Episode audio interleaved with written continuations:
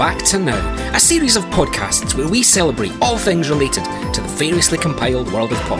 In the company of some wonderful guests, we open up gatefold vinyl sleeves, unfold cassette inlays, slip out CD booklets, and explore how our favourite compilation albums have shaped our lives and now fondly stand as time capsules for our own pop culture journeys.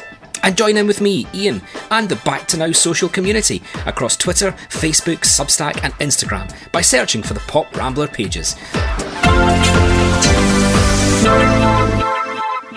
Welcome, one and all, to the third annual Back to Now review. And as is now tradition, this end of year episode of the variously compiled podcast provides us with a festive opportunity to glance back over our shoulders at the pop landscape of yet another 12 mm-hmm. months. Let's celebrate a dazzling year of Now compilations that in 2023 have included something for everyone fabulous yearbooks, scanning four decades, love songs, Eurovision, dance, alternative, high energy, 12 inch annuals, and of course the ubiquitous iconic numbered series across a sparkling selection of CDs and vinyl that we love so much. But wait, this year we have a bigger celebration than normal as we say happy 40th to now. Tell me now. That's what I call music. 30 of the year's fabulous hits. 11 number ones from Duran Duran, Katy Poo sorry, Go Go, UB40, Phil Collins, Men at Work, Bonnie Tyler, Rod Stewart, oh yeah, and Culture Club. Great, eh? It's 30 hits on record and cassette. Now that's what I call music a hastily approximated 14,600 days since EMI and Virgin Records robbed the Raiders of the Pop Charts of their buy one, get one free title to claim the undisputed crown of compilations, and the rest, as Richard Branson would expect us to say, is pop history. So stay with us as we indulge in at least an hour, possibly more, of pop rambles, self referential blether, teary eyed nostalgia, a few surprise guests, and general stuff and nonsense here at Back to Now. And fear not, our seasonal panel of angelic upstarts have all stepped back from the Christmas shopping and bitching about festive TV ads to be here with you. In reverse alphabetical order, the golden Mark Wood, the frankincensical Ian Wade, and the miraculous Johnny Kalifornia. yeah, two wise men. yeah, well, I thought so, to be honest. Good evening, chaps. How are you? Ah, good. How you doing? All right, thank you. Lovely intro. Thank you. I do. I mean, I do try and plan this out a wee bit, to be honest. You know. This is the third annual Back to Now review.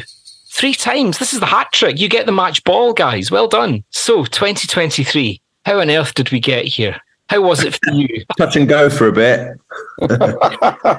highlights of the year? I mean, we'll obviously come to now in a second, but 12 months since we were last here. What have you been up to? Wait, do you go first? Because you go I've, first, Ian. yeah, 2023 has been quite good. Uh, I've done a lot more DJing this year, which I really enjoyed. Especially like my highlight of the year was doing Duckie in August, sober, seven till 12 on antibiotics. That was amazing. I go sober every time and I finished my book. Yeah, no, it's been all right actually. To be honest with you, I've quite enjoyed this year. I like I like how he just slipped in. I finished my book. Did you notice yeah. that? Did you Same. that's why, that's why I encouraged him to go first because I thought you might say a bit more about oh, it. Can we just first of all congratulate the fact that Ian's finished his book? It's amazing. Thank you. It's like when I get the Facebook memories and look back from about six or seven years ago when I said, oh, I'm writing about this in my book. And it's like, hell, you know, it's like been going on forever. But no, I'm, I'm really pleased. It's called 1984 When Pop Went Gay. I sort of spent the first 10 minutes kind of after pressing send, kind of running around going, this has happened.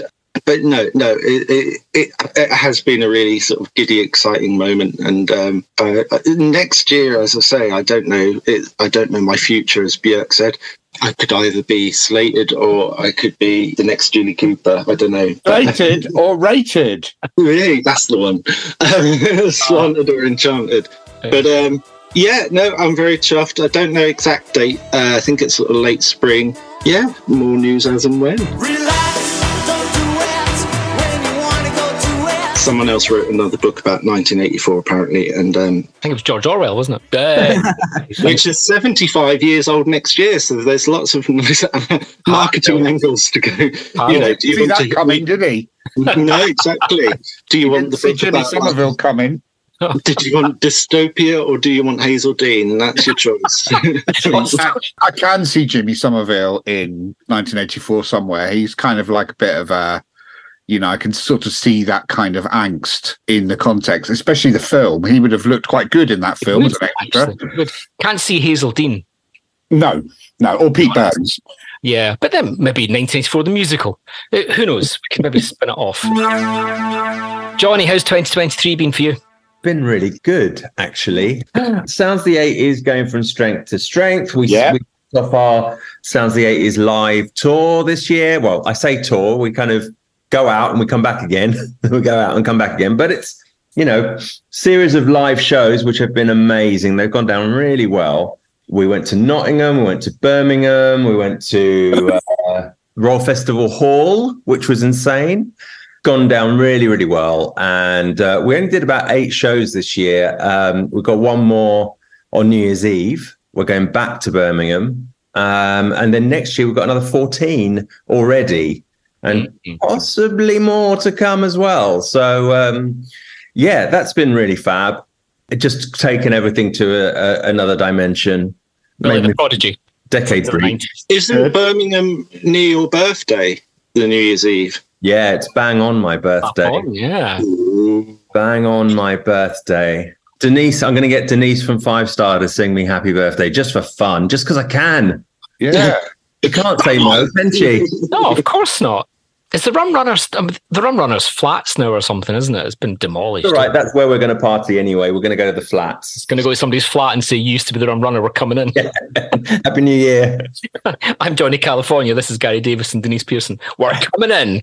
There we are. And Toyah. Toyah's going to be there and uh, Carol Decker. So, you know, sisters doing it for themselves. But uh, yeah, it's been a fab. It's been a fab year work wise. Really, I can't really can't complain. Also doing sounds of the seventies, of course, as usual, editing that and editing Sophie Ellis Kitchen Disco. That's new. That that wasn't happening before. That's That's a big thing. Right. yeah, yeah, it's fun and it's it's uh, brilliantly curated by a friend of the podcast, David Monero, and uh, and I'm always like, oh, you're so clever, David, uh, and I forget how young he is. He's 20 years younger than me. Yeah, yeah. I think of him as older. you're just a twink yourself. So, I mean, gosh, how he must be 12 or something. Um, very, very so- enthusiastic about now 57. Very, very enthusiastic. yeah, leave it to the kids. Yeah. Um, and also, we got rid of the managing agents in my block, which is a very, very huge thing. Oh, I've done that before. Yeah. um, which has been a massive. And I'm, I'm in next kind of in the next stage of turning into my dad. I've I've become the co-chairman of the. Uh, Oh, the residents. I am literally my dad now. All So the re- yeah. All the residents. You sorted out the bins, yeah. Yeah. Uh, do you know what, listeners? You don't get this kind of stuff on some of those rubbish podcasts, to be honest. quality. You really don't. So Johnny will be posting the agenda and minutes from that meeting shortly. And uh, Mark, um, back from 1973. Yeah, I yeah, I, you know, it's been I've been living in 1973 this year, um, culturally, but uh, you know, I I've had a good I've had a good year too, work wise. I've um I did some nice record store day things with Marc Almond and uh, love, lovely Viv Albertine from the Slits this year, and I did a nice project with Pulp. I worked with Pulp over the summer, and um, that was really very satisfying. We put out the first Girls Aloud uh, anniversary deluxe edition of Sound of the Underground this year, which was fantastic seeing that catalogue get some love. Uh, what else have we done? Um, oh, uh, Box of Sin. Box of Sin and the Batcave, two two box sets on 80s youth culture. First one that came out was the story of the Batcave, the first sort of proper goth nightclub. Um, and then Box of Sin, which is done incredibly well. That's the sto- story of gay clubs in the 80s. So nice accompaniment to Wadey's book there. And yeah, it's sold out twice. It's on it's on its second repress. It, it sold out, I think, within four days, the first run of vinyl and CD. So um, there was some more made, and now it's in repress again, which is what you kind of want. Um, I had a lot of fun working with Soft Cell on a non-stop erotic cabaret you know, super, super deluxe box set, double vinyl, and all that stuff. And I got involved in managing an Atmos mix for the first time in my life, which was probably the most painful job I've ever had to do in my life with Abbey Road and various studio parts and everything like that. With my with my friend Pete Paphides um, from Now Seventy Three, I worked on the Irena Mancini debut album, which was beautiful, fantastic new artist, uh, signed to Pete's Needle Mythology label. Uh, and yeah, I just had a good, I had a good summer. You know, I saw Pulp twice. I saw Blur at Wembley. Blur was Jason. Soft Cell in Audley End, and then everything went tits up because I had a fucking new knee put in, and I've just uh, come to a grinding halt. But I'm on the mend. Pop kids, look after your knees. They never told Yes. us to look after your No knees. jacking. Stop jacking. That's That what did for me. Jacking at heaven too many years. Me and Johnny also won a pub quiz. Oh yeah, well, Oh, that which I hosted. Yes. Hey, yeah. We So did. that was another highlight, just sort of sitting Yeah. across the room from Bob Stanley and kind of slowly They going through it. They beat Bob, yeah, they beat Bob Stanley and Debsey. Oh, One Oh, my all-time wow. heroes. they beat everyone. Well, if I can be a bit self-referential for a minute, I was on Popmaster on the telly, so you know, Oh, You were absolutely So- fucking brilliant. I think I sing about three times because of the repeats. it's yeah. I mean, I wish I was on some sort of um, Yes, repeat fees like the writers' strike. yeah. No, it was quite good. I've never You had were brilliant. like it. Yeah, it was a good laugh. To be honest, it was.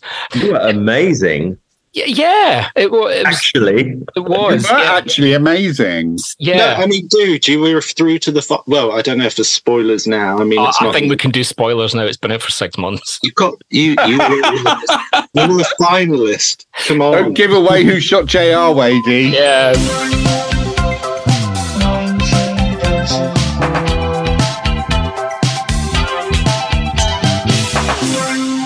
You mentioned Rainy Mancini, which is probably one of my favorite albums of the year.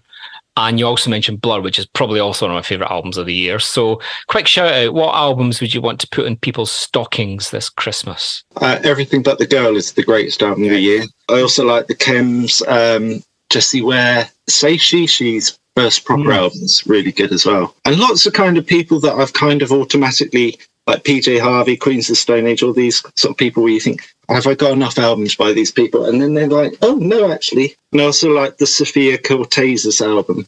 But I must say, Blur at Wembley kind of moved me to tears as well. That was another highlight. And also, because I've read loads of books, I would put Michael's book in every stocking possible, as well as Pricey's and Daryl's. And anybody else who's been on Back to Now who I can. What the hell? listen to. Well, you know what? Uh, you know, Come talking, about, talking about the Chemical Brothers, and yes, that is uh, one of my favourites. And you know, as usual, I just agree with Wadey. I mean, uh, Fuse is brilliant album, everything but the girl. But I, when I went for my consultation on this knee job, the surgeon, very very nice surgeon, uh, asked me what I did, and I said what I did, and um, we ended up talking about the Chemical Brothers, and he was a real fan. Every time I would be going back to him, he'd be saying, "Oh, have you got the new album?" Blah blah blah. And so it was, you know, it was very nice having a surgeon that that liked a bit of a rave up. And when I went down for the operation and they put me out, they brought me round at it was ten thirty, I think, on a Friday night. Um, I was brought round, and um, you know, I just thought I was at the fair. You know, I was coming to, and uh, he- was standing over me, going, "Look, listen, listen, we brought you round to Haddaway." It was on the radio. he said, "We thought you'd like that." Amazing. You like music? Here's Haddaway. You like you like rave music. Here's Haddaway. Was just so happened to be on. But I quite like the idea that I was having my knee off and they were listening to you know cheesy '90s rave pop while they were doing it. Johnny, what new music's tickled your fancy this year? Well, I didn't listen to the Blur album, but I did Kane, the Gorillaz album. Yeah. So that's Oh, kind of sure. adjacent. Um, Troye Sivan, I've been enjoying. Uh, That sounds like a, a tabloid headline, but it's not. Uh, Carly Rae Jepsen's album I loved, Return to Form. Well it? worth looking into. Yes, yes. Very, uh, yeah, kind of. Uh, like Shy Boy off that, actually. That was really Shy good. Boy really good with that little Midas touch, an interpolation. Star, yeah. Yeah, I love that little bit that she threw in there because you kind of expected it to be a Banana Bananarama cover, but she still referenced the 80s, even though it wasn't a banana Bananarama. So I love that. Janelle Monae's album, short and sweet, with a little cameo from Grace Jones, which proves that Grace Jones is still alive, everybody. Oh yeah, 15 years since the last album. Uh, the return of Everything But Girl has been marvelous. The return of Kylie, Mm. uh, not that I've particularly loved what she's put out, but just the achievement I think is insane. So hats off to Kylie. The return of De La Soul to streaming, I've enjoyed mm. after all these years. Yeah, thank God it's just made made it's completed a lot of playlists for me. The Yes. fact that that's Yeah, finally yeah, there. yeah. It's filled in a lot of gaps. Yeah. Yeah. You So know, it's been- that's, that's really interesting what you said about Kylie, Johnny, because when I did my first Back to Now with Ian, one of the things we had, we were talking about I Should Be So Lucky, and we one of the things we said was every half a decade or something, Kylie never lets you down. She will come back with an era defining single, and she did it again this year. Did, did it She did it again. again. And it's like, Yeah. that's another one that will always define this year. Um, you know, alongside, you know, what what she's already done with Can't Get You Out of My Head and I Should Be So Lucky. And, you know, it's just something that she does so well. What I loved about it is I packed it for a midnight Duckie about a week after it came out, and I thought, oh, you know. And as soon as I sort of just pressed play, I thought, well, mm, it could go either way. Went nuts. It was almost like a Robyn or Pet Shop Boys moment in that in the Eagle. I mean, Padam Padam is kind of one of those sort of singles where if you still had the two Ronnies, they would be spoofing that. Do you They know? would. what I mean? It was something like that. Yeah. Even and you don't get a lot of like the records like that these days. No, No, exactly. a lot of records that reach that many people Yeah. uh, culture. Every everyone's in their own lane so much these days, but yeah, that was definitely one of them. Yeah, definitely. And I can also recommend, by the way, um, the audio book of Britney Spears' autobiography, which Oh. is a really good listen. And what a hard life she had. And Mm. then you know it was it wasn't she wasn't one of these. I think because people thought oh she was from the Disney lot, you know. That she had it easy. My God, that girl worked so hard against all the odds, and she had a really complicated background just got to the Justin Timberlake stuff at the moment and the kind of shit she got from the media, uh, which was, you know, all all really unfair. Um, you know, it just goes to show that misogyny was very much alive and well in that era. Um, but I, you know, I'm I adore Britney Spears. She's my favorite pop star of that that particular time, and um, her autobiography has not let me down. An interesting fact: before she went in to record "Baby One More Time," she stayed up all night listening to "Tainted Love" by Soft Cell, so that she wouldn't sleep and she would get that kind of cr- slightly husky passion that Marc Almond has on "Tainted Love." So there we go. That was the inspiration for the "Baby One More Time" lyric, um, vocal. Sorry. Wow. What were your favourites this year, Ian? One of the albums recently I've really enjoyed um, has been the Corinne Bailey Rae album. Oh my That's god! really Why did you put a track on my holiday playlist for me? Yeah. It's amazing. It's, It's amazing. I mean, it's bonkers. It goes all over the place, but it's absolutely brilliant. And yeah, I'm really enjoying that. That's been really good. New album, which is just out actually, a a band called The Bathers, Glasgow band. Um, they had albums in the 90s um, as well. yeah. A guy called Chris Thomson, who used to be in a band called Friends Again with James Grant from Love and Money. But anyway, he's putting a new album out through uh, Last Night from Glasgow record label, and it is beautiful. It's really nice, called Sirenesque. And if you could imagine Tom Waits stumbling into a Blue Nile session, Ooh, Oh, you're, you're okay. kind of roundabout. I'd there. imagine that. There's been a lot of really good reissues this year as well. We know we like a good reissue. Big shout out to Marc Almond's um, Tenement Symphony, which has been Oh, brilliant, yes, I haven't fully Yeah. enjoyed that yet. brilliant reissue as Love well. that. Fun Boy Three box set was amazing as well. Mm. Yes. Been good. We've been spoiled. We've been spoiled again. Now, I mean, they've outdone themselves this year again with just the volume of volumes that have come out, but the quality's still way up there. I mean, it's been mm. brilliant. So let's do the review. Started off on the 6th of January, now yearbook 85 extra, and 43 issues later. So 43, I was looking through the list and I was like, oh, there's about 30 here. You know, Well, as we record this, it's 43. We've had pretty much, pretty much everything, to be honest. A few surprises. I suppose, really, we'll just, I will open up to you guys. What have been the kind of highlights from the now releases this year? Any surprises? aside from the yearbooks, my favourite yearbooks were 78 and 73.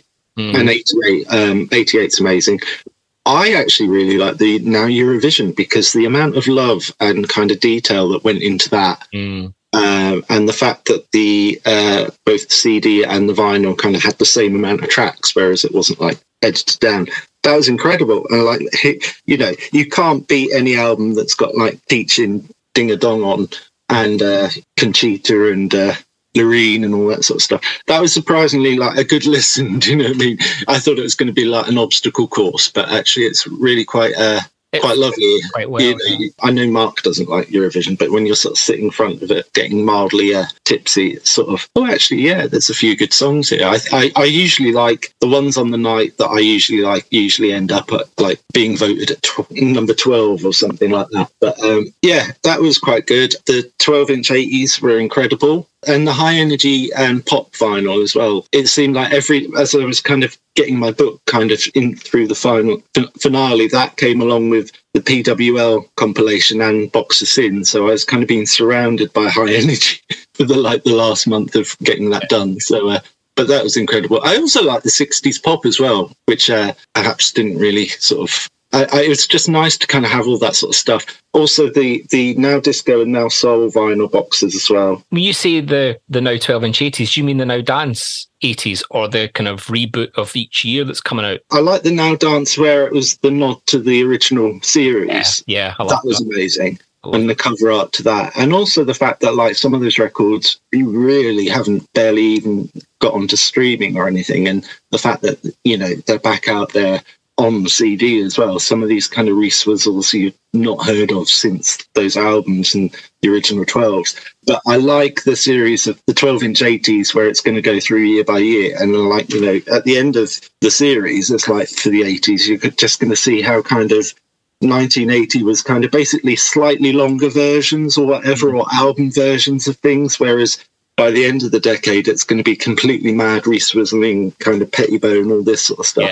Yeah, yeah. So I've already started my wish list of what now twelve eighty nine is going to sound like. It's like, oh my goodness, Johnny, what's been your favourite nows this year? Well, the classic soul box, I think I agree with Ian on this. It's really nice. I'm not a huge vinyl fan. Like, I will buy a vinyl record of an album that I I absolutely adore. Mm. I'll, whether that's an old one or a new one, but I won't kind of buy an 80s pop compilation newly released on vinyl because I just think, well, I've, I've got a playlist of that and, you know, it's just more convenient. But if you're going to put anything on vinyl, put classic soul on vinyl. So here it is. Here it Lovely, is. it? I, I also like that because like whenever I come home and there's post and like my other half who I won't mention he says oh not another bloody now album and I said no you'll like this one and he's like oh god this is amazing so like Yeah, yeah. that's, that's is really- completely his era it's a great it's a great collection and it's it's um it is one of those one of those collections that you would put like you, you just put on and just kind of chill out to or dance about to You and, just walk uh, around in your dressing gown. yes exactly in your mills Yeah, That's where I was going with it. Yes, I suppose. uh, you know me too well. Um, I, did, I did like the the now dance the eighties. I did like I did like it.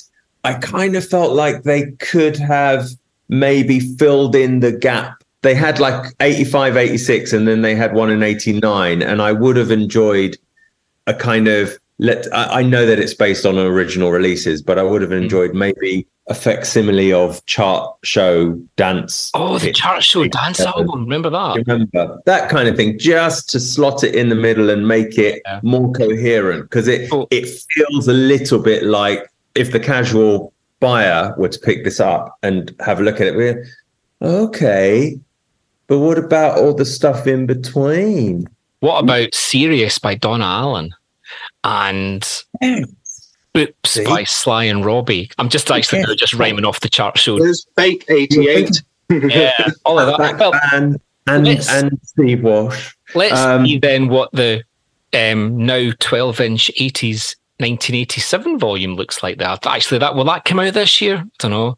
No, God, no. Oh, Any that'll year, be year, about something. 2026 at this rate. Probably. So, yeah. So we've got plenty of time to get a track list ready for that one, to be honest. What I, But like, what I also- like about the that now thing, I mean, because now obviously, as we've sort of said before, has got like several audiences. There's just sort of Mm. your high street audience who kind of go for the numbered versions, and then there's kind of the the sort of more specialist ones that kind of the people who have the long lasting fans, the people who've been there for 40 years who will see that cover and go, Oh wow, I had that on album and you know, they'll, Yeah. they'll kind of Yeah. put it in.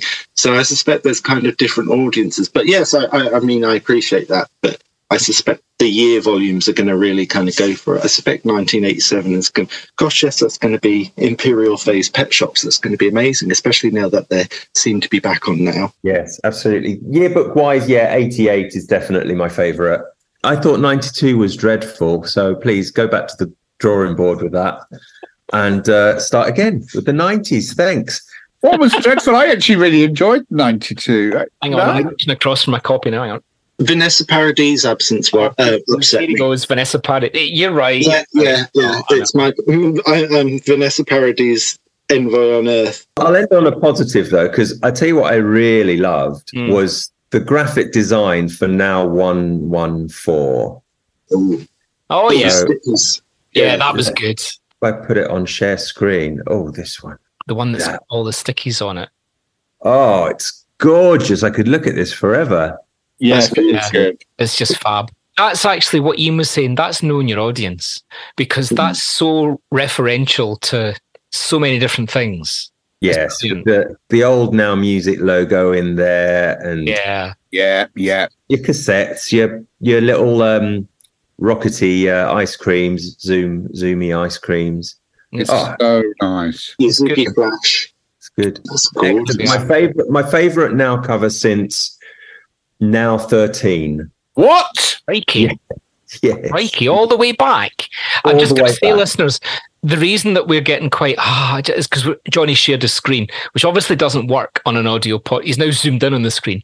Um, he's now flipped it upside down. Um, obviously, just at this point, listeners, go and find a picture of the now one one four sleeve and just look at it for a second or two. Mm. Press pause and, and then come back when you're ready. I just want to go back to um, you mentioned ninety two. Where the ninety two works for me is the extra because the Yes, I've got it open now. Right. The extras are brilliant because the extras go just that bit deeper. And I'm going to say the seven inch mix of Precious by Annie Lennox is on there. So thank you very much, guys, for that. But yeah, it's um and, they, and they put the, the drowners. drowners. They put the drowners The on. drowners. Not even a hit. but that's Yeah. because we all nod and look back and we remember, you know. It just feels like that year to me. And the the I mean, a lot of it. I, yes, not. It wasn't my choice. I was, you know, I was out clubbing and bumming and all that stuff. So you know, I'm I'm never going to be a big fan of a reissue of My Girl by the Temptations, much as we love it. It wasn't. It wasn't the sort of thing that I was really focused on. But you know, when when looked at in the round between the yearbook and '92. I just thought they'd done a pretty good job. Yes, Vanessa Paradis is a shame, but they probably couldn't license that one. But uh, you know, it was a funny, it was a funny year. Ninety two. It's not. It doesn't feel as joyous as ninety and ninety one. It's not as Daisy age, is it? Um, as the sort of all, the good awesome years. But I thought they'd done a pretty good job, and you know, there were some really sweet little things on there, like like Drowners and Vibology by Paula Abdul, which is one of my favourite songs of that era. Yeah. Uh, Jon Secada, Just Another Day, is a banger, which at the time I loathed, but I, I- it's become one of those kind of. I don't know whether lockdown and Ken Bruce kind of put it into my head a bit more, but stuff like that where you, you know, you, I belatedly got into Roxette about 30 years later. and also it's got Cicero lovers everywhere on it, which is like yeah, which that's you know you don't see that compiled very often. don't see that. Look at now 1988, and I go, yeah, yeah, yeah, yeah, yeah, yeah, yeah. and then like, and like 1992 for me was just like I was lit. It's it was like digging in the dirt trying to find a little. But what diamond. about if you put the best of what of the of the yearbook and the extra together, Johnny? You Yeah. could you could probably make the best playlist ever. the JK edit? The JK JK edit, exactly. Exactly. Uh, Mark, what about you? What's been what's, Ah, well, obviously seventy three. I'm not going to go on about that because really? no, I'm not because I, I- there's, a, there's a very good entire podcast about it that you can Mm. listen to. Um, so I, you know, I uh, yeah, I loved you know, I just wanted to say something. Wadey touched on it about 78, and I don't I just like the 70s, but I do love the 70s. And they do some really nice things on these collections that I, I sort of think that they need bigging up. I mean, to see things like The Man with the Child in His Eyes on a compilation Mm. was amazing. And although it's not something I would ever reach to listen to, you never see the Smurf song on compilations anymore. It was that year, it was, I think it was only kept off number one by Rivers of Babylon or something like that. And it was around all bloody summer, spring, summer. Records that I absolutely love, like Galaxy of Love by Crown Heights Affair. Voyage uh, from East to West is is just such a banger. Raffaella Carrà, all these Yeah. forgotten about big, big hits, and they do the new wave so well. They do the mainstream so well. They always get the soul and disco right, and you can kind of trust that you know anything you think is missing, you can kind of bet your bottom dollar that it's not because they didn't look for it. It's just that they couldn't get it. Um, I really enjoyed the 12 inch 81, 12 inch 80s, 1981. That was my peak teenage years, and you know, when when I got it through the post, I thought, oh, I'll have all those. But there's actually loads on it. I don't have the 12 inch versions of. You know, there's there's some great, great. I don't have the 12 inch of Wordy Rappinghood. I don't have the 12 the 12 inch of Visage by Visage, which I do have, is so much better than the 7 inch, the single version.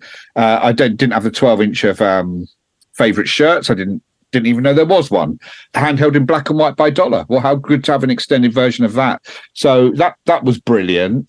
Um, I, I love the soul. I love the disco stuff. There's the new one that I'm looking at now, which is the sort of pop gold. Has anyone seen? Yeah, this one? This one. Fabulous. No, it's- That it's- vinyl was incredible. Yeah, I mean, it Yeah. just does. It makes a really decent fist of going from you know the eighties to like ten minutes ago, and Yeah. that that's that, that's not easy to do. They've kind of got everything in there, and it's sensitively compiled. And not all of them are my favourites, but you know, they this bang up to date.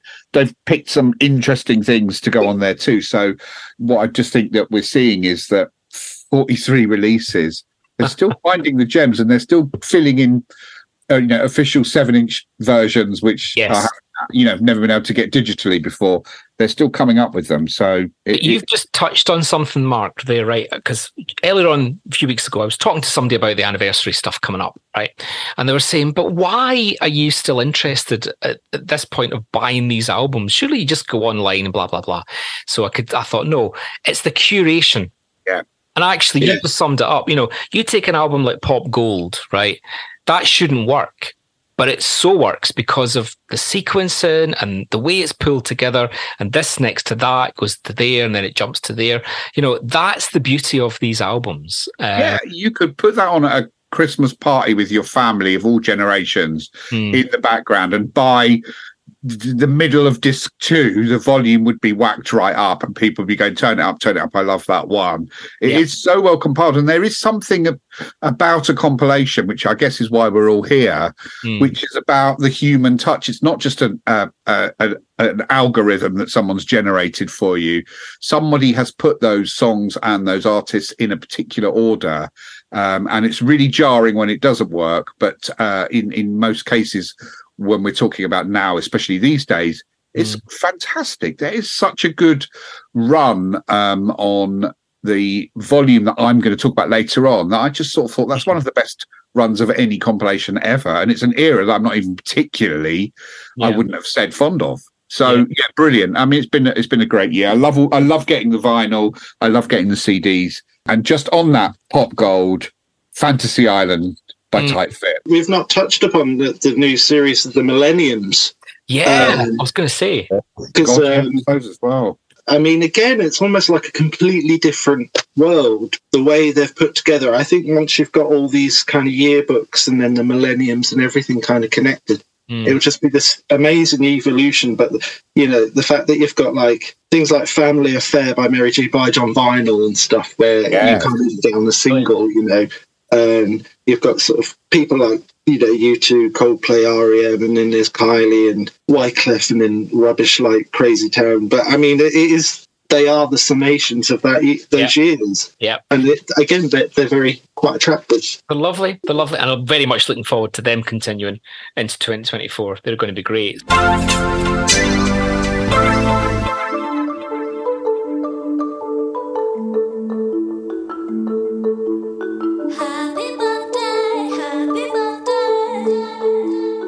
Back to now. Back to conviviality. My name is Daryl Easlea. Can you believe that now is 40 years old? There I was, W.H. Smith, 1983, and I thought, hmm, that one looks a cut above. It's no Raiders of the Pop Charts. Congratulations. What a lovely podcast you have. Carry on. You're a lovely man. So, yeah, we are celebrating 40 years. It's 40 years. The 28th of November, 1983, the day before my 11th birthday. Oh. And I didn't I didn't get it. It's just unbelievably brilliant that we're actually here 40 years later. I remember somebody saying to me back in school, oh, they'll stop at 10. They'll stop Yeah. at 10. it's just become such an iconic thing and it's it's just fabulous. Um, and throughout this episode listeners you've been hearing and will continue to hear lovely birthday messages from lots of previous guests as well. And it's just you know the fact that there's been so much interest in this anniversary as well is wonderful. Right i'm, I'm going to ask you very quick i'm going to put you on the spot very very quickly before we review the new albums that are coming out to celebrate the 40th your first now and your favorite now. My first now was now three. The one that I first had, it, it, you know, Yeah. at home. I remember we used to go out. This was back when sort of supermarkets were out of town, so we travelled up to an exotic just outside of Colchester, Tesco, and they had vinyl records. And I remember like seeing this now thing, hmm. and thinking, oh, well, this is sort of slightly different to yeah, bog offs on Ronco and stuff. And little did we know how, how doomed K-tel and Ronco were literally like overnight. But I was always fascinated. I always loved the sleeve notes, and I always liked how they were compiled and like in the chart as we speak type thing on Tina Turner's Let's Stay Together on that first one.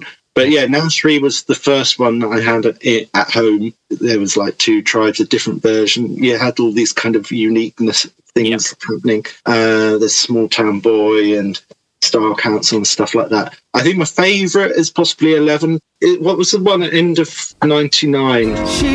It's now 44 with the massive number ones from Robbie Williams and Britney Spears. Yes, that, I think that is the biggest selling one, and I was at Smash Hits at the time, and I remember that coming along, and we were all like, "Oh my god, this has got everything of this year on," and um, that was incredible. I have fond memories of that one as well. Brilliant. So- Big Big is back. Now that's what I call Music 5. 30 chart-topping hits on one posh double album with Marillion. Uh, my first one was now five, uh, which I bought in Double Eight Smiths on cassette ahead of our. I don't know why my 1985 trip to Spain keeps coming up in these podcasts, but Keep revisiting, don't we? anyway, that was the soundtrack to uh, to my trip to Spain and back. Had a view to a kill at the beginning. Uh, the word girl, Axel F, icing on the cake, into deep. You know, some top top pop moments. And the Um, commentators. and the comment and the, yes, some top pop moments and the And commentators. commentators. Exactly. Yes, absolutely. God, we we don't hear that ever, do we? Don't hear the Oddly, eighties never Yeah, plays. funny the- that. Could you do maybe a comedy records master mix of I, I did one once uh, around Comic Relief. We had uh, uh, Star Turn on 45 Pints. We had uh, Morris Minor and the Majors. I think we had uh, Nelly the Elephant, and we also had uh, Star Trekkin' by the firm in there. Oh, it was good. It was fun. Snot Rap was in there. well, that's amazing. how, how did you recover after opening your vein doing this? it was actually a lot more fun than I anticipated. Yeah. It went fun. Rat was in there. Yeah. Oh, yeah. What about um? What about favorite? It's it's tough to pick a favorite. I have to say. I mean, I automatically go back to now, five because it was so ingrained in me. Like it, as I say, it was like the soundtrack to like a holiday. So I would have it on loop for two weeks. So it's kind of really stayed with me. But another one, I think, yes, now 11, as you say, uh, is a classic. Now 12, I really love most of. I love the uh, the graphic design on Now 12 as well. It, it, it for some reason it takes me back to yeah, happy sunny time. It felt like 1980. It like felt like summer lasted forever in 1988 for some reason, Yeah. and now 12 kind of personifies that for me. So yes, now 12 I'm going to say is my fave.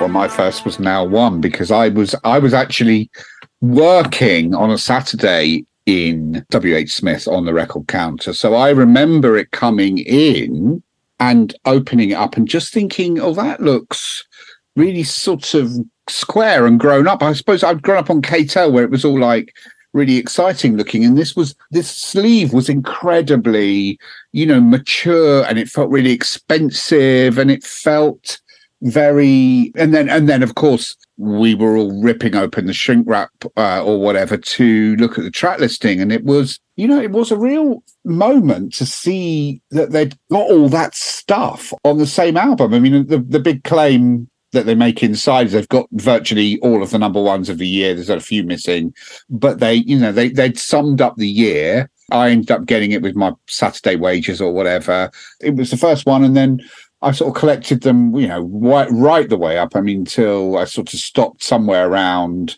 30s, probably, even if I never played them, and then got way back into them in the 50s and, you know, just filled in all the gaps ever since. So um, so that one, um, Hey You, the Rocksteady Crew, you know, Double Dutch, all these fantastic records on number one, uh, alongside those big number one records. And uh, my favourite.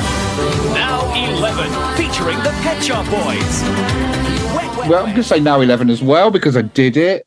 But there's a couple that I just really loved. So I'm very, very fond of now 26, which I think did Will Hodgkinson do that one? I Yeah. Think, you know, the one, it was a, again, it was all red I and love and. Christmassy. Yeah, Yeah. beautiful Yeah. cover. and that that throws me back to kind of when I was working at our prices when you these came in. I always remember the Chris the ones at Christmas coming in, and I really love because that's got like distant Well, sun and go just- west and all sorts of stuff on. Yeah, and it just seems to fill in a load of singles that I'd never got round to buy. Just that one, there are about 10 on there. Mm. Or things like uh, SWV right here, and you know, uh, uh, things like Laid by James, which I never bought as a single, and uh, Haddaway's on that one. Uh, Mr. Vain was another one, and uh, you know, it had the Good Men, and usually I was working in Virgin Megastore at the time, usually at the end of the year, we'd get our Christmas wages, and I'd go round and sort of hoover up on import CD single a lot of records that I'd missed. that I just hadn't got round to buying. I didn't need to do that because this sort of seemed to do that job really nicely. Oh, that's the way love goes. Uh, probably my favourite Janet Jackson song is on that one, and I, I love that one. I love now thirteen, which was another Christmassy one. Oh, the space one, yeah. Yeah, with um with um Womack and Erasure. Womack on it and um uh, Burn It Up by the Beatmasters and Inner City and I think Eleven will always be my favourite and I was lucky enough to get to do that. with all the anniversary stuff that's been going on, chatting to loads of people and various things like that, coming round to this idea that 1988 might possibly be the best year now ever had. Yeah, it some- feels like it. We've all said a 1988, haven't we? All all three of Yeah. us have kind of gone back to it. Something But about that 11, 12, 13, people fondly remember. And I suppose with the now 88 yearbook, it's kind of resonated with that as well this year as well. So um, for me, I, I would say, well, now three was my first. Um, which is why it was so great having Mark Savage on this year from the BBC, and we just oh, just even talked about XDR tones at the beginning. Yes, that was peak nerdery. I love that. That was brilliant. Um, that was my first, and still, yeah, just hugely fond memories. Now seven's probably my favorite. I keep saying this. I mean, I loved a lot of the twenties, but now seven. There's something about summer '86 for me, and I don't even know. Wasn't it? I don't know something. Just yeah, brilliant. I'm going to look up now seven because I've just I need to remind remind me. Oh yeah, right, okay. So I heard, I Sledgehammer, heard camouflage on the radio last night and thought that's a uh, that's a Sly pretty Fox, and simple- Seven Inch of Absolute Beginners by Bowie, and oh, it's just brilliant. It's Oh, and the first now Christmas as a sidebar. That's also quite oh, iconic. as obviously, obviously. Hello, this is Mark Savage, the BBC's music correspondent, just calling in to say happy birthday now.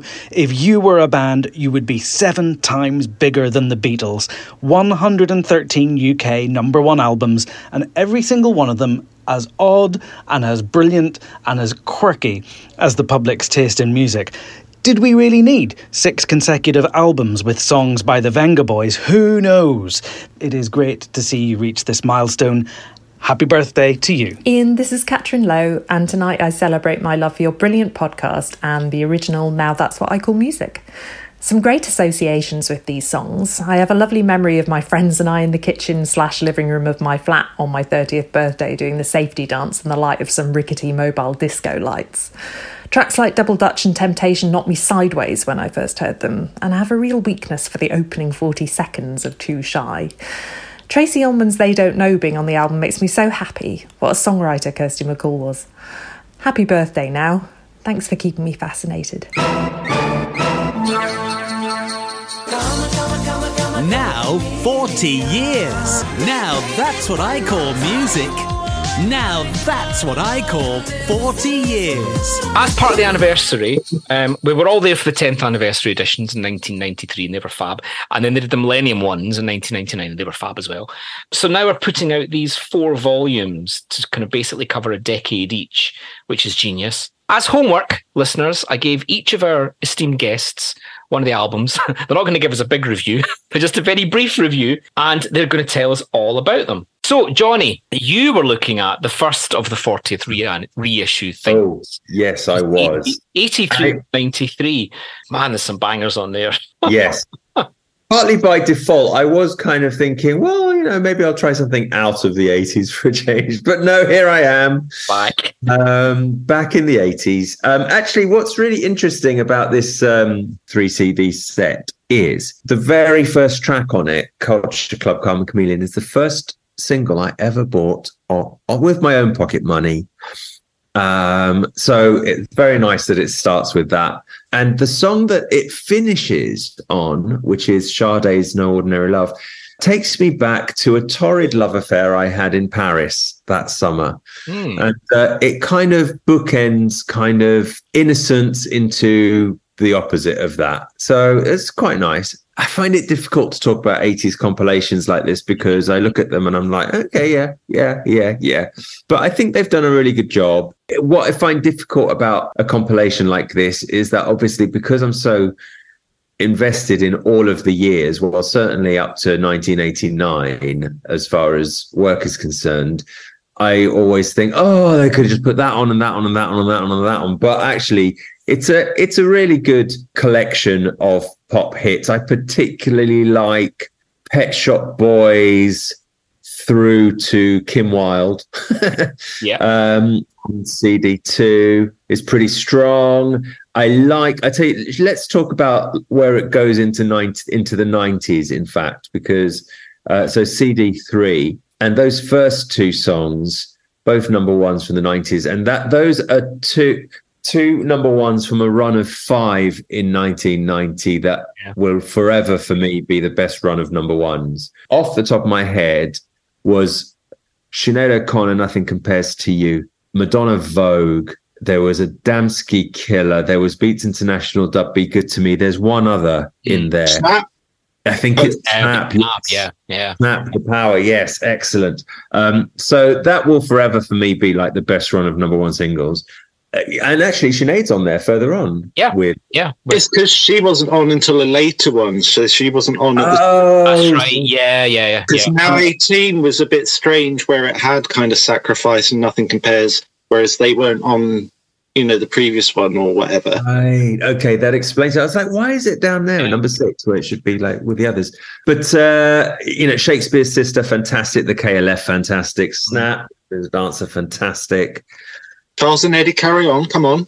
I no, no, I'm just I had to stop at Charles and Eddie, didn't I? I'm so sorry. Um, and as I say, finishes on an absolutely cracking tune, which is uh, Sade's "No Ordinary Love," which is great because it wasn't that huge, so No. it's great to see that on there. No. But yeah, it's a solid collection of tunes. Very few skips. Um, perhaps if I'm going to say anything, because now five is like, as I was saying earlier, m- the first one I bought and uh, possibly my favorite now as well. As a result, Sister Sledge Frankie from Now Five. yeah. No, I could have done without that one. Do they have issues licensing Duran Duran? Is that right? I Well, think no, Duran are on there with Ordinary World. Yeah. But, I, mean, I don't They know are whether- further on, yeah. Yeah. So I mean, the thing is, I suppose you know, there's kind of like all these kind of graphs thinking, well, what works here, there, there, Yeah. and everywhere, and so I, I don't know when when I've kind of done compilations like this before, where I've sort of done them for my sisters, where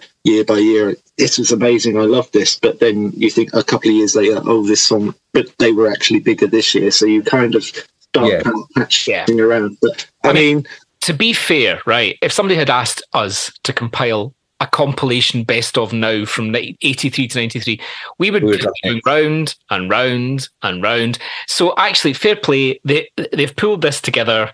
They'll It would always never get released if we had to if we had to decide. Exactly. You know, so interesting. No, I'm just going to say this because this is the kind of stuff I noticed and I can't avoid it. It's Debbie Harry on here. I want that man. Whereas I think on Now 16 it was Deborah Harry. Yeah. So Yeah. just point that out there. It's my growing. They're they're my growing up years. They are literally like the first record I ever bought at the top, and then by the end of it, I was at uh, you know halfway through my first year at uni. So um, you know, it's pretty much the soundtrack of my coming of age, except for uh, Sister Sledge Frankie. but you could have had the commentators on. Could have been the commentators of the Conway brothers. That's true. It's a missed opportunity.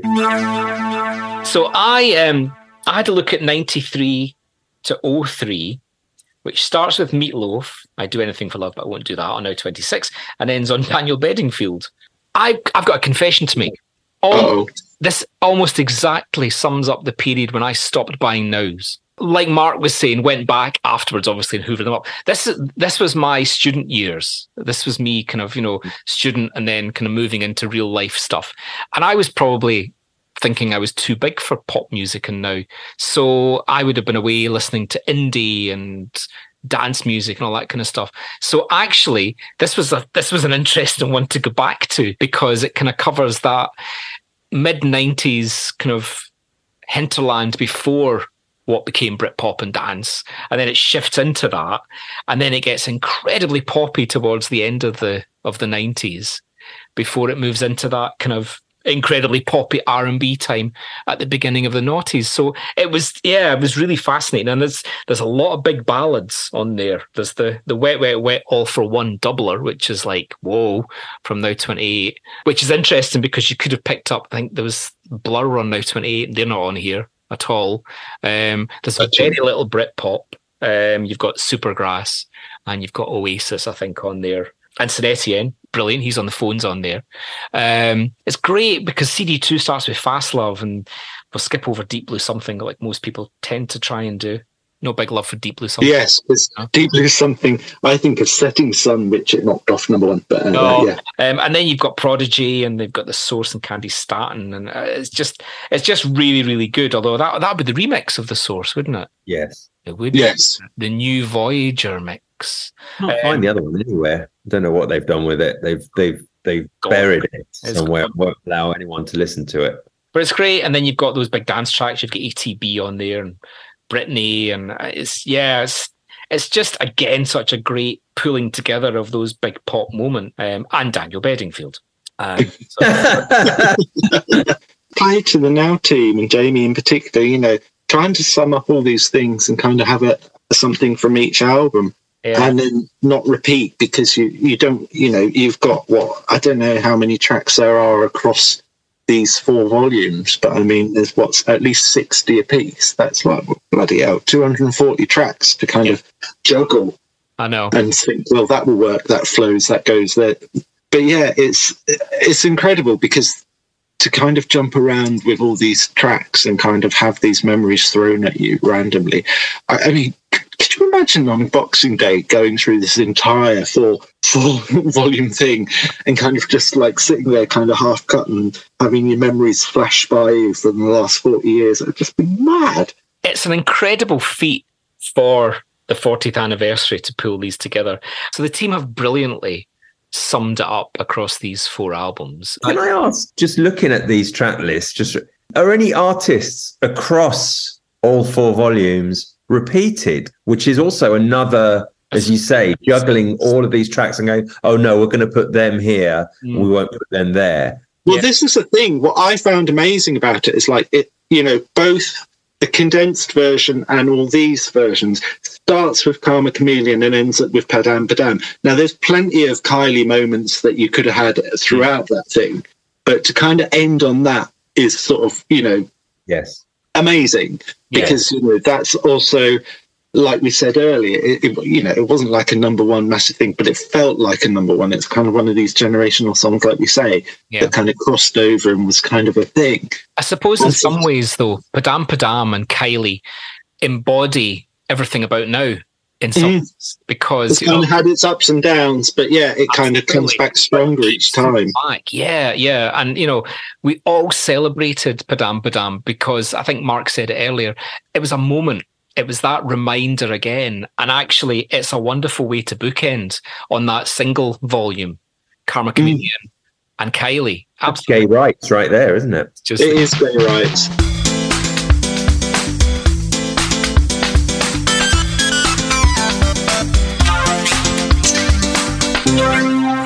Hello, Ian. David Monero here. Thank you so much for having me on Back to Now to talk about Now 57 from 2004. Although, to be honest, I could have reminisced for hours about so many others, uh, including the first double cassettes that I bought with my pocket money in the 90s or all the CDs that I collected in the noughties and beyond. I guess for me, growing up, the Now albums meant that I didn't really have to join a musical tribe. I could enjoy all the big, bright, glossy chart pop of Britney and S Club, and then discover bands like Razorlight and Coldplay, or all those amazing random dance tracks that sat at the end of CD2. It was basically about having the entire chart in your pocket, in your CD player, long before the iPod came along. And I think we forget how exciting and how special that was for a teenage music fan. Happy 40th birthday to Now, and I guess a big thank you to Now for the musical education and the musical freedom that those compilations gave me. Mark, you have looked at the third volume, which is from 2003 to 2013. Yeah. Okay, so uh, funny time in pop music that you know we're past the actual millennium bit. We're in download, moving into streaming. You know that's all kind of going on. So uh, mainly mainly downloads. It starts in the download era, and by the time we end, we're all on Spotify streaming. This is the one where I said, you know, it starts with one of the greatest runs on any now disc ever. It's your birthday. We gon' party like it's your birthday. The record starts with Inda Club, Cry Me a River, Hole in the Head, Somewhere Only We Know, Leave Right Now, Milkshake, and Hey Ya, which I it's just phenomenal. I mean, there's nothing to interrupt that, and they're all completely different genres, and it's just a a, a wonderful scene, you know. Like, and uh, uh, another thing that stood out for me was that in 2012 I did one of my stupid uh, things for for no reason. I, I made myself listen to that week's top 20 every single day on the way to work and the way coming home. So I lived the singles chart for that bit of the year. So I, I became you know incredibly fond of some of those some of the records from 2012 on this one. Uh, the fun Janelle Monae one Carly Rae Jepsen obviously uh, was from that year not Gangnam Style. That drove me bloody mad. There's a funny th- question mark which I, I just wanted to throw open to the gang about downloads versus streaming versus international because we live in an international world now that you can see global streams. So i was i was sort of interested to see obviously take that are on this volume with uh, rule the world and that was a massive british pop moment. I think on spotify it looks like they've, they've got something like 77 million streams which is you know pretty bloody good. But what's not on there is Dancing on My Own by Robyn, which in my head, in my world, hmm. was a complete era defining record. 311 million streams. So more people globally, you know, so, so this is what I'm saying is that I think that now have done a brilliant job here looking at the British singles chart. It's funny how time plays tricks with you and things you think were massive weren't necessarily in, in chart wise, but they have become sorts of legendary. Was uh, Dancing on My Own on a Now album originally, though, a numbered one? Yep, it was. It was on. Hang on. Checks Filofax in brain. I think it on. What would we do without you, McDermott? It was. It was on now seventy six. There you go. 76. But so- I, I just sort of thought, you know, that was interesting. I mean, it's not a criticism because Yeah. if I was compiling this, I probably would have uh, chosen to put take that on anyway. But uh, they they do they do sort of deviate from the high chart position stuff. So, video games by Lana Del Rey, obviously a landmark record, only got to number nine. But it was in the charts for 31 weeks because we're now in an era where records never seem to go away. You know, Wasn't Tom Odell not a particularly big hit at the time, but it's since gone Exactly. on like Yeah. yeah. So that, but that's that's why I think. So if you've got Tom doing that, why not bung dancing on my own on as well? Because for me, it is you know it's so many people. It's it's the biggest floor filler Yep. still from that era that I I can think of. I wanted to say one more thing, which was that it reminded me of the slap bang in the middle of this period. We're talking about 2006, 2007. Universal as a record company just went stellar. You know, they have uh, Polydor, Mercury, and Island in the mid 2000s, and they're just, as a combined force, pretty much indomitable as a, as a, as a record company. Uh, but some of the labels, a little like Polydor, Mercury, and Island alone, you know, doing more business than EMI, which was a giant at the time. So on the volume that I review, Nelly Furtado, Scissor Sisters, Mika, Kaiser Chiefs, Amy Winehouse, Take That, Duffy, Sam Sparro, The Killers, Pixie Lott, Cheryl Cole, La Roux, Black Eyed Peas, and Gaga. And that's two thirds of that disc are just Universal artists. And I I will never forget the Brits in 2007 were, uh, and 2008 were just all, it was one Universal act after another. And elsewhere on the disc, you've got 50 Cent, Sugar Babes Keane, Tony Christie, Pussycat Dolls, Florence and the Machine, Carly Rae Jepsen, Lana Del Rey, Jessie J. So it was, you know, it was a it was a great time for that for that record company. Um, that sort of jumped out as a record of an era. Like I say, it does feel like uh, another era. You know, it's it's funny how it does feel. I'd be interested to see what Wadey's got to say about the most recent one. This fits. It feels like another time. It feels like a time that's gone now, um, and some, what something we can get nostalgic about, girls. I, I really enjoyed this period in pop. Actually, I, I, you know, there was a lot to love. Mm. Yeah. Uh, Yeah. you know, I, I was very much into Hype Machine and all the blog stuff, Mm. but also there was loads of amazing pop stuff, like as you say, like Lily Allen and all this sort of stuff coming through. It is not rose tinted. I mean, it was a genuinely great era of almost kind of like one-off hits. But you know, people like if you think of the Ting Tings and Estelle and all this sort Yeah. of stuff. as Think well. things would have been really good on there. Actually, I mean, they've got Icona Pop. You know, um, I love it, uh, which is obviously essential. Teen Things would have fitted very nicely, but yeah, like you say, the, the new breeder there, Lily Allen's there, Amy, Gaga, One Direction, McFly. Lana, Florence, uh, Bastille, of course, who have done something like 1.5 billion streams on Spotify of Pompeii alone. Who who would have guessed that that would end up doing that business? Scissor Sisters, of course, uh, biggest album of the midpoint of that period, uh, and a, a pop phenomenon. But I, I found it very, very uh, interesting, and it reflected that time really well. Hello, Ian, you big pop swat. This is Sean Pattenden, and I'm here to say a big happy bleeding birthday to the first Now compilation, which is 40 years old this year. Here's to 40 more, yay! Well done on Back to Now. It is indeed an excellent, fantastic, swingerilliant, a gazillion star podcast. So, Ian, you were Hello. looking at the last uh, of these of these four volumes, which start in 2013 with Avicii and take us up to aforementioned Kylie as well. So, in some ways, you think that's too recent, but Well, yeah, I mean, there is. I mean, uh, I was looking at it and I was kind of thinking, well, what what is a, a, hit? You know, aside from something that goes to number one, you know, you, you look at kind of the charts. I mean, I'm, I still check the charts every Friday, and you know, I've done work for the official chart company and all this sort of stuff. And you know, this year I've found myself buying more chart stuff as well. You know, there's been some brilliant singles like not only Kylie, but you know, Miley, Flowers, and all this sort of stuff people like Dave and all that sort of stuff, Sprinter and things like that. Now it's got its sort of fan base. You know, they couldn't go full on kind of hip hop or whatever on these sort of things. But you think about when looking through this, you know, Pharrell Williams "Happy." That's now one of the ten biggest selling singles of all time in the uh, in the UK.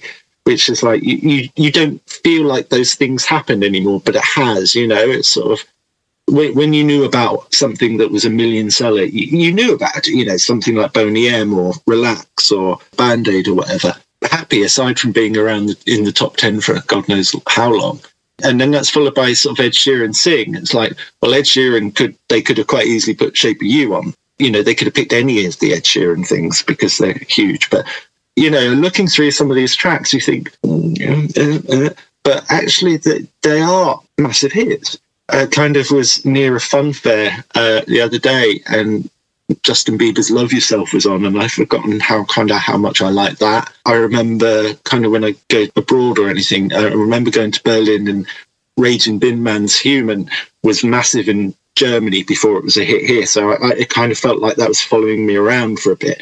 And likewise, Hozier as well. I remember hearing that in Paris and kind of like, oh, you know, I think with the streaming age, again, I think what Mark touched upon was kind of this internationalness Yeah. where these songs kind of not only are domestically huge, but they kind of Yeah. you know, when when I do those sort of occasional uh, history of the charts around the world, the seventies and eighties and most of the nineties, they're all kind of random, completely mad. You'll have like Duran Duran and Depeche Mode are like number one forever in France or something, and Iron Maiden have number one with every single in you know a different country, all that sort of stuff. But as it came towards the two thousands, what have you, across Europe and pretty much the world now, the same sort of records are kind of now either number one or, you know, top five. There's this kind of almost a consensus. And you look at the charts these days and and you'll you look at like Billboard's top 10 and the UK top 10 and it, they're pretty much there's not very much difference in them now. You know, Taylor's number one here, Taylor's number one there. There isn't that sort of distance or kind of regionalness that used to happen. All these kind of tracks, I mean, you look at like things like, uh, I mean, George Ezra, but Billie Eilish, Gail, and all these sort of stuff have all kind of, even Glass Animals, Heat Waves, which, to be honest with you, no di- disrespect to Glass Animals, I wouldn't know that record if it hit me in the head. And I, I'm sure I've actually actively put it on to listen to, just to kind of yeah. pay attention to. But that's been number one in America now, and all this is the first UK number one for years. It's that reminder, though, that Now Still does what it set out to do from 1983, which was to recognize what were the biggest hits or the biggest songs that people are consuming. And they still document that three times a year through those albums. And it mm-hmm. still plays a big part in that. Um, because regardless of how charts come and go and change or how people consume music, these are still the biggest songs. And recently, looking at the numbered albums, they have diversified because it's not just the top of the chart hits anymore. They're there, but it's the songs that people are consuming in different ways now. Don't get angry with me. Now 116. What's fascinating, the the advert for the new numbered edition came out, and leading that is like the Rolling Stones. Now, the uh, Angry was like lower forty, uh, lower thirties or something. wasn't a top ten or anything like that. And the fact that the adverts can kind of have these records that aren't your number ones or whatever, but they are still still strong enough to kick off sort of disc two side, um, track one, all these sort of things. All bets are off, but also they know their market well enough that there's people who will who will want the new Take That single, and there are people who have been buying. You know these albums who will still want that. You know, and just going back to something that Mark said about you know Robyn dancing on my own is like. Well, it's interesting. One track that st- stuck out on this volume is like Christine and the Queens which Yes. Yeah. absolutely loved. One of my favourite singles of the last 10 years or so. And that wasn't a particularly big hit. But it's the fact that in our kind of world, we, we kind of make up our own version of pop music, if you know what I mean. I remember sort of that same year, one of the records that I thought, well, this is going to be number one for about three months was uh, Operator by uh, Lapsley, the DJ Koze mix of that. And I, I claimed that as one of my favourite sort of singles of the last 10 years or so. And that's so destined to kind of be a huge hit. And so you, your your own version of pop gets skewed. Seeing all these things laid out and listening through these kind of things and imagining things like you know Elton John and Dua Lipa and uh, Cat Burns, LF Systems are afraid, afraid to feel, which just now feels like an incredible kind of one hit wonder. But things like Unholy and Bad Guy and Years and Years King, that these are there's some fantastic stuff on here.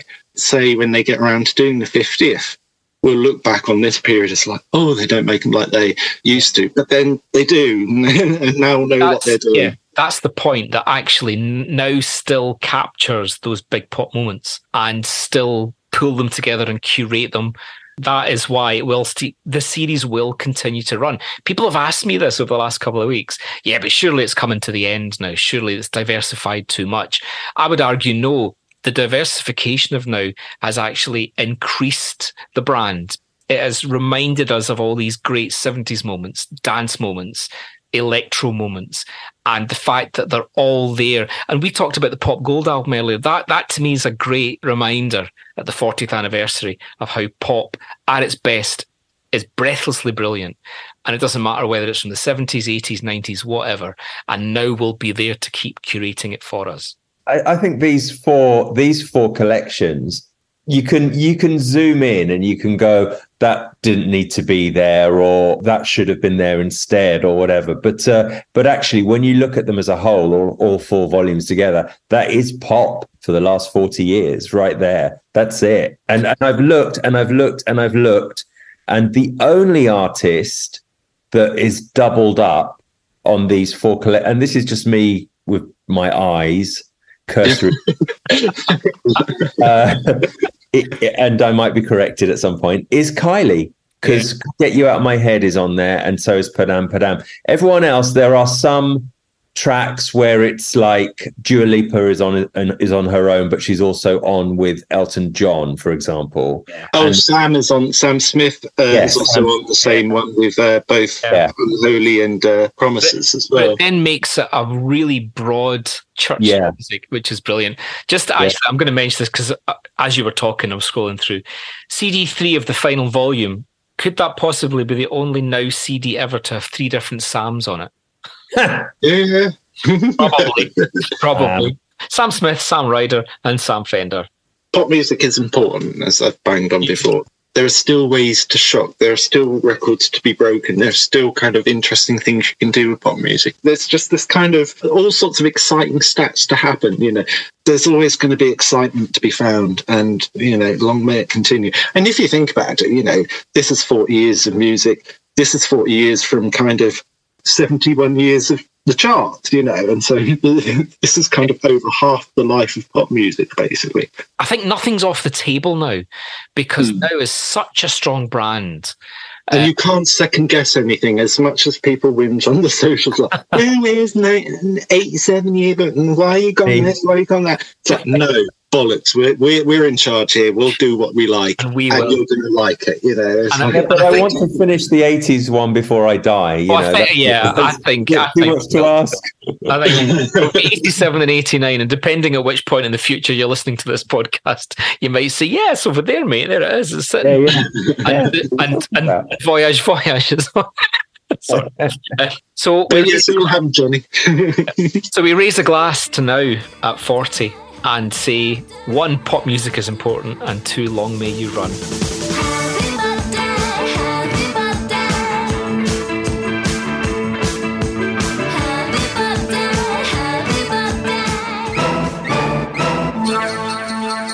Hello, Ian. This is Michael Mulligan, occasional author, compiler, curator, and lucky guest of the wonderful Back to Now podcast in September 2020. As we are marking the 40th birthday of Now, I thought you might want to know the first appearance of the word birthday came on Now Dance 2003 Part 2 when Moby gave us Sunday, the day before my birthday, West London Deep Club edit. Keep up the good work. See you in 2033 for the 50th. So, especially for this podcast, I got in touch with our friend Michael Mulligan. And I said to Michael, give me three incredibly challenging pop questions that I can ask these three incredibly wise men oh, at Christmas. and Michael didn't let me down. And he has delivered three questions. I'm going to ask you, Mark, to pick mm-hmm. a number one, two, Oh. three. Go on then. Who? You want number two, right? Okay. Now remember, these are from Michael Mulligan, who is obviously the Yes, who's a genius. genius who does all the sleeve notes for all of the yearbooks uh, and so on. So you've chosen question two. Between volume 37 in July 1997 and volume 115 in July 2023, who has appeared on 50 different numbered volumes alone with 88 different songs? So can you say those um, dates again? Yep, between July 97, volume Right. 37, and volume 115, so the latest one, uh, in July 2023. 50 different numbered volumes alone with 88 different songs. You may want to think laterally here. So 50 volumes, but they've appeared 88 times. Yeah. Whilst I'm looking at the faces on the screen, Michael Mulligan's going to be listening to this episode, howling with laughter at the pauses. Yeah. That is. 97, you say? Yeah, from, Yeah. from July 97, first appearance in 97, and the latest appearance in volume 115. It's an artist, yeah. We're not talking Well, about well, no, it didn't say artist in there. It just says who's appeared 50 different volumes. Oh, oh, so it could be a songwriter. Oh, Yes. Oh, see, this is like QI. or now. a producer. Starting to go Max, laterally. Max Martin. Just say that again, uh, Johnny. And s- Max so, Martin. answer. so Mark can answer. Max Martin. Well done, Mark. It's Max Martin. Well, did you get that, Johnny? That I'd never. No, I'd never got that. I was looking. I was thinking about. I don't know. Tina. Tina So- Turner. I was thinking Robbie or something. Yeah, I was thinking. uh, Robbie was my first thought, Wadey, because '97 was when he started. Ian started. Michael is giving us the answers. So yeah, Max Martin um, first appeared with Backstreet Boys, Quit Right, of course. Yes, Heart, yes, yes. and most recently with Ed Sheeran on Eyes Closed. Katy Perry uh, has appeared on 13 different songs with Max Martin. And Michael's put in brackets, P.S. There aren't enough hours in the day to count his songs on themed now titles as well. So there we And go. I, I just want, I, yeah, and and I'd love to know how many times Calvin Harris in various guises has appeared over the last 15 years. Johnny, would you like number one or number Sorry. three from the questions? I'm going to go for number one. Number one, okay, one artist that featured on the very first Now album in November 1983 has never appeared on any other Now. Title, numbered, themed, nothing. Who is it? Wow. Am I allowed? Am I allowed to look at the track list? Oh yeah, I mean that's like radio, it's audio, nobody would know. Fabulous. Hold on, let me get my Um, glasses. I will say in the in the Zoom window below you, Ian Wade's already jumping up and down, which means I think he knows the answer. Okay. I'd Uh, write it, but Johnny would see it. Yep. So never appeared on any other Now album ever, but it's on the first Now album. wow. I, He said a- in a- have a guess. Well, Mark, you can answer his because he answered yours. Yeah, you answer mine. they've never been on another one ever again. Nope. Only appeared on one Now album, the first one. Uh, Will Powers. Oh, that's Correct. I was writing that. Ian's Because I showing- know- Uh, listeners, listeners, Ian is showing a piece of paper that says Will Pout because he's Will run out of Pout. time. I'll tell Yeah, you Will why I know because I've tried several times to license Kissing with Confidence for Yeah. various projects, and she won't let it out. She owns it now, and she won't let it out, and it's a real shame. Yep. So Lynn Goldsmith, photographer, uh, with journalist Jacob Brackman. Nile Rodgers is on it. Steve Winwood's on it. Todd Rundgren's on it. And of course, the uncredited singer is. Oh, Simon. Oh, look at that. Absolutely brilliant. Question three is, is the only one left, Ian. And it's for you. Mark will answer it. Yeah. That's okay. Mark will answer it. Yeah, you're all welcome. Okay. what was the first song to appear twice on the numbered volumes? Oh, oh, oh, oh. Um, I think I might know. Do you oh. mean the same version twice? The same song twice appeared on two numbered volumes. What was the first track to appear twice? Do you want a clue? Yeah. The first time it was on Now Six. Oh, I think I know this. Oh, oh, oh. Was it alive and kicking? It was indeed alive and kicking. Oh, my God. well Wow. well Because I thought I was thinking Phil Collins or something like that. Well, but yeah. I was thinking Young at Heart actually Oh, good. I, no, that that might have been the second actually. that Yeah, was I on was thinking Young at Heart. But, Yeah. uh, But we're not Well, going to argue with Mike. it's interesting because, like, when the, uh, the press release came through for the, the, the new now numbered volume, it must be a first for the Rolling Stones, and I thought, no, no, no. Undercover of the night. The longest gap since Well, it appearances. was, no, no, no, no, no. It- Love is Strong is on now twenty nine. Isn't isn't Undercover of the Night on there as well? Undercover That's is on, on no, that was the first appearance. Yeah, Yeah. on now two. Yeah. So oh yeah, right, you see that haven't been on again, right? Okay. So Alive and Kicking, first on Now Six, then was on volume 23 because they reissued it as a double A side with Love Song. Uh, for the best of Glittering Prize 81992 although That's i think i think i think they called it a remix but i don't know if it was a remix Oh, of They just sort of remastered it slightly. I wouldn't call it a Buffed it up. remix. Yeah. michael It's like- there's a bonus question guys there's a bonus oh, I've got a bonus question as well. bonus question uh, and you can all just jump in on this one right when the first volume of now was released in november 83 who had the number one single and who had the number one album and it's not the same person Oh, crikey. Stop scrabbling for your official chart book. I'm, look, I am look, doing that. I'm doing actually exactly that. thinking, is it wasn't wouldn't be Labour of Love or something like that for the album? Yeah. I'm just thinking of big number one albums in 1983. Put it this way: every charity shop's got at least twelve copies of it. No Parlez. It was- Scott Heron, no Parlez. parlez. so that, that was the number one album. Um, what was the number one single in November '83? Uh, it wasn't still Karma Chameleon, was it? No, because that was around. No, no. Yeah, I think you're one out. Wait, wait, wait, wait. wait. Uptown Girl. Yes, it was Uptown Girl.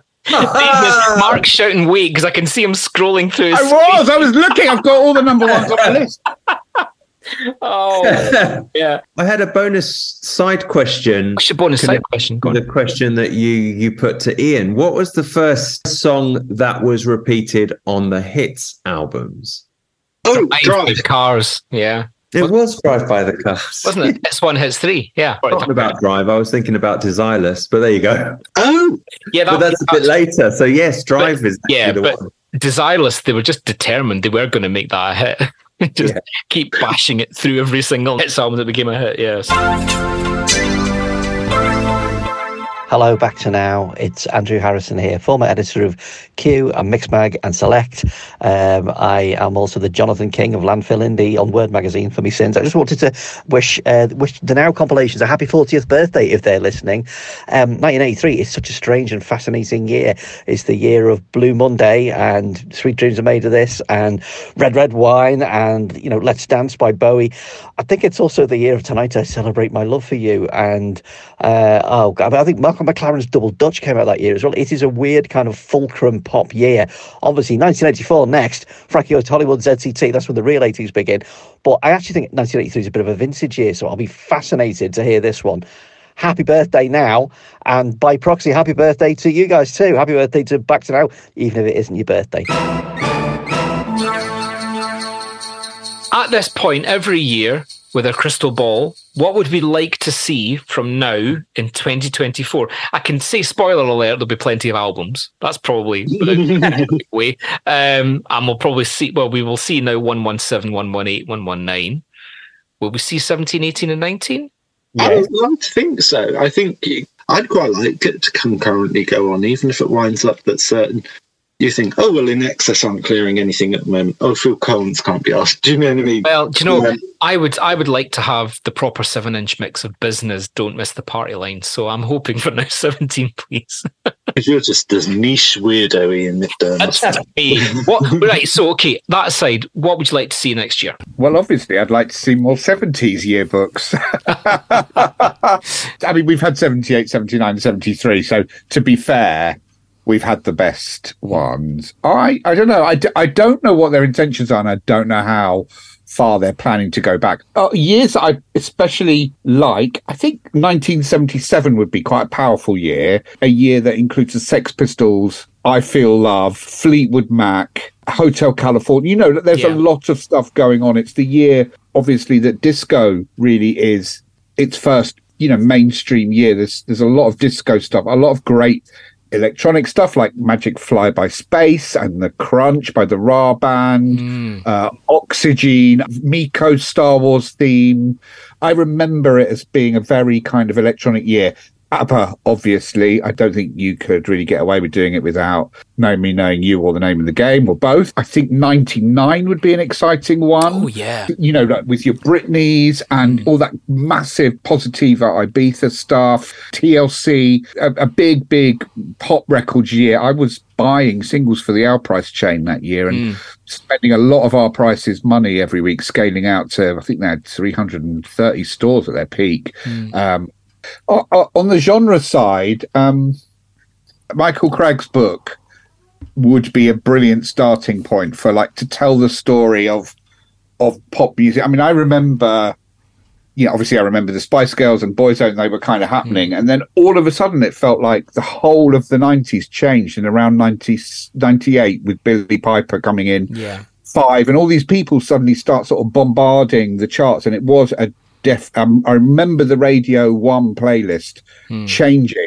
All of a sudden, bands that I liked, like the Prodigy and Pulp, weren't going on straight onto the A list anymore. They were, Yeah. they were sort of. It was, it was the A list was being reserved for Christina Aguilera and the New Breed, and I, I think there's something about that. Maybe up to uh, Girls Aloud, you know, so from Spice Girls to Girls Aloud, but and everything in between, you know, some one-offs there, you know, that are, uh, are, aren't, aren't compiled very often. Um, Yep. And I, I just sort of thought reading Michael Cragg's book, which is such a brilliant book, you know, that, you know, our, our friend uh, Michael, um, such a brilliant book. I just sort of thought, I think that we need a definitive accompaniment for this sort of strange it's not even really a whole decade you know it's sort of over by the time you get to the end of the 2000s when there's another new breed in and that is all about amy winehouse and lily allen and jamie t and you know it's something a bit more kind of earthy but it, and michael writes so beautifully about the demise of that time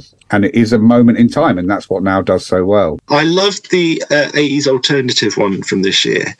Um, and it was kind of nice to kind of see some certain acts. I think it was like Pixies and Sisters of Mercy who'd never been on their albums.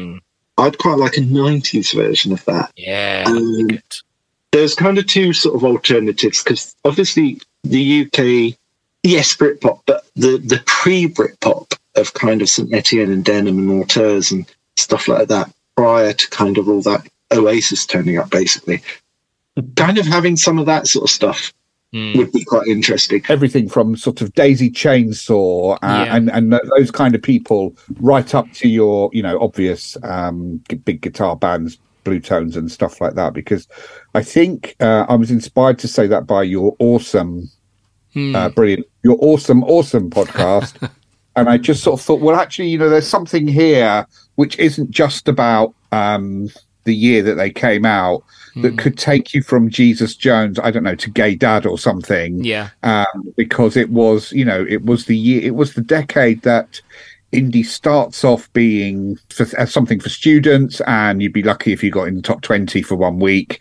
Voice of the Beehive and all the people we love like that, Mm. and by the end of it, you know, it is up there battling with. Uh, dance music and R and B as the and pop as one of the predominant genres again. Yeah. Um, that was kind of a story that that you could tell. But also US alternative as well, where you've got things like uh, Cannonball, Breeders, uh, Smashing Pumpkins, Hole Cake, um, Sonic Youth, all that sort of stuff as well. That sort of grunge and then the grunge kind of gold rush. Yeah, a, a sort of a digging deeper thing like the 80s alternative did would be amazing. Looking at the Millennium things as well, I like a UK flavours for want of a better word, of kind of the R and B and hip hop of kind of R and B and hip hop, where you've got like Mary J. Blige, Craig David, Mis-Teeq, and then kind of like like your recent stuff like um, Ray and all this sort of stuff. Something kind of along that sort of lines. Uh, maybe kind of like a independent charts type thing from the eighties, where it's kind of got something like the Cardiacs on. But now does the indie chart show top? yeah, the indie chart show, you know, and like early pop will eat itself and all this sort of stuff, House of Love and Creation, all that sort of stuff. Oh yeah. I, I mean, I, I'm just in awe. I love now. Uh, I'm in awe of what they kind of come up with, and I'm sure they'll just second guess this. Yeah. Or just kind of like one person's pop music is another person's kind of like, oh, that's a bit weird. But you know, the the kind of whole Xenomania kind of pop version of pop music is kind of mm. that would that would be lovely in a kind of vinyl sort of maybe two CD type vibe. But again, the Millennium things are going to kind of Yeah, they're going to cover that. sort stuff anyway. Uh, yeah. yeah. I mean, I think off the back of how good this pop gold collection flows, a 90s pop would Yeah. be amazing. Yeah. Uh, a noughties pop would be amazing. You know, to cover that. What What's interesting is I, you know, looking back at the 43 releases from this year, apart from the yearbook of 1992 and 92 Extra, there's been no focus on the 90s at all. And I think that's a shame because I think there's a lot to get out of the 90s, whether it's the indie one that you were saying, um, or, or whether it's uh, uh, out and out pop, 90s power ballads. 90s R&B, you know, there, there's Because that 90s dance floor was amazing. 90s dance floor was yeah, amazing. it was. Yeah. It's probably on the way. I'll say 90s pop. I would love to see, even though I'm not a huge fan of 90s pop. I I might, you know, my mind might be changed by a collection of said tunes. But uh, yeah, I mean, the thing is, we know the way things are. We're going to get Millennium albums. We're going to get lovely 12 inch 80s albums. Um, there's a lot to look forward to. But 12 months ago, from where we were here, we probably couldn't have predicted some of the wonderful curveballs we got this year. So there'll be plenty. And as you've seen, the team are well ahead of us. They, you know, so there will be those curveballs. Yeah, nobody would have thought now uh, 73 yearbook, you know. Um, And that was incredible. Get Simon Park Orchestra on the phone, you know. and it's great because we want eye level and we want it now. One eye exactly. So, guys, thank you so much. Uh, we have we have once again round up a whole year of now, a whole year of all sorts of other things, and we've said a massive happy 40th birthday to now as well. And I think we've celebrated it very, very well. Thank you so much. Thank you for having us as ever. It's always a pleasure. Um, it's always a joy. I really enjoyed that, boys, and I wanted to say my favorite episode of the year for for your for your show was listening to you all talk about uh, awesome, which was you know the one I couldn't make, uh, and all the better for it probably. But I really enjoyed that so much. And Michael Craig's fantastic episode in the summer. But again, congratulations, Ian! Another brilliant year. Oh, so gee. much pleasure. Uh, when when they land, they are such a joy to listen to. Oh, thank you, thank you. Um, have you got your diaries for next for December 2024? Yes. Yeah, right. We'll just we'll just pencil in for the fourth annual Back to Now review. Um, yes, I I think so. Thank you so much, guys. Thank you, and uh, have a wonderful Christmas. Happy birthday now and have a wonderful Christmas. Yuletide felicitations to you all and happy birthday now. Thank you. Here's to another 40 years. Kisses.